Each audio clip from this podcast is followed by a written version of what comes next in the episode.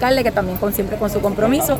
Aquí también tenemos la oficina del gobernador, con su eh, directora, la honorable pues, Caridad Pierluisi, junto con el secretario de Agricultura, así es que siempre como unidos, cooperando y ayudando a lo que es todo el mercado familiar luego de desarrollado para que nuestros agricultores tengan la oportunidad de presentar sus productos que como has visto están sumamente frescos y así de una vez también beneficiamos a nuestros niños y a nuestras niñas. ¿Solamente pueden participar agricultores?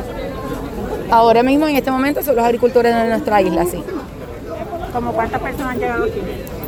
el entusiasmo de la gente cuando... Se ve el entusiasmo de la gente, como ver, la fila no ha parado, continuamos, está sumamente organizado. De nuevo, eh, no tan solo el equipo de ATSEP y el Departamento de Agricultura, sino también el señor alcalde de la ciudad de Bayamón también nos ha estado eh, cooperando para que esto se vea de la manera tan organizada que está haciendo.